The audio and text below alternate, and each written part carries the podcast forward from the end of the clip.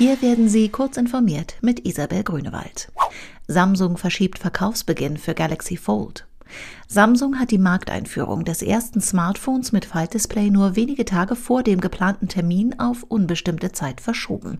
Zuvor waren Displayprobleme bei einigen an Journalisten verteilten Testgeräten des Modells Galaxy Fold bekannt geworden. Der Schutz der Bildschirme solle nun verbessert werden. Das Samsung Galaxy Fold sollte das erste Gerät auf dem Markt werden, bei dem sich der Bildschirm auf die Größe eines kleinen Tablet-Computers aufweiten lässt. Konkurrent Huawei konnte dem nun mit dem Start seines Auffall-Smartphones Mate X im Sommer zuvorkommen. Uploadfilter sperren Muller-Bericht. Der Abschlussbericht des US-Sonderermittlers ist gemeinfrei. Jeder darf ihn ins Netz stellen.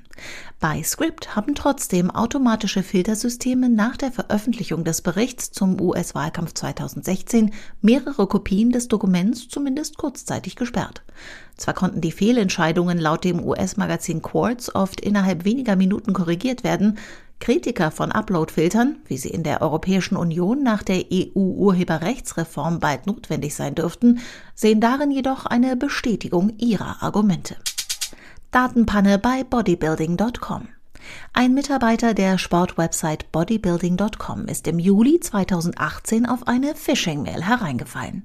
Mit den daraus erbeuteten Daten konnten sich Unbekannte im Februar 2019 Zugang zum System der Website verschaffen. Den Verantwortlichen zufolge gibt es derzeit keine Hinweise darauf, dass die Eindringlinge Zugriff auf Kundendaten hatten. Aus Sicherheitsgründen müssen Mitglieder bei der nächsten Anmeldung ihr Passwort jedoch zurücksetzen. Maker Fair Vienna startet mit vierter Ausgabe. Am 1. Mai-Wochenende lädt die Maker Fair Vienna wieder in die Metastadt Wien. Thema in diesem Jahr ist die Stadt der Zukunft. Wie werden wir in Zukunft wohnen? Wie können urbane Lebensmittelproduktion und Verwertung innovativer gestaltet werden? Wie ist die Mitgestaltung der Stadt möglich? Erwartet werden 900 Maker, die ihre Projekte präsentieren und zum Mitmachen animieren. Diese und weitere aktuelle Nachrichten finden Sie ausführlich auf heise.de.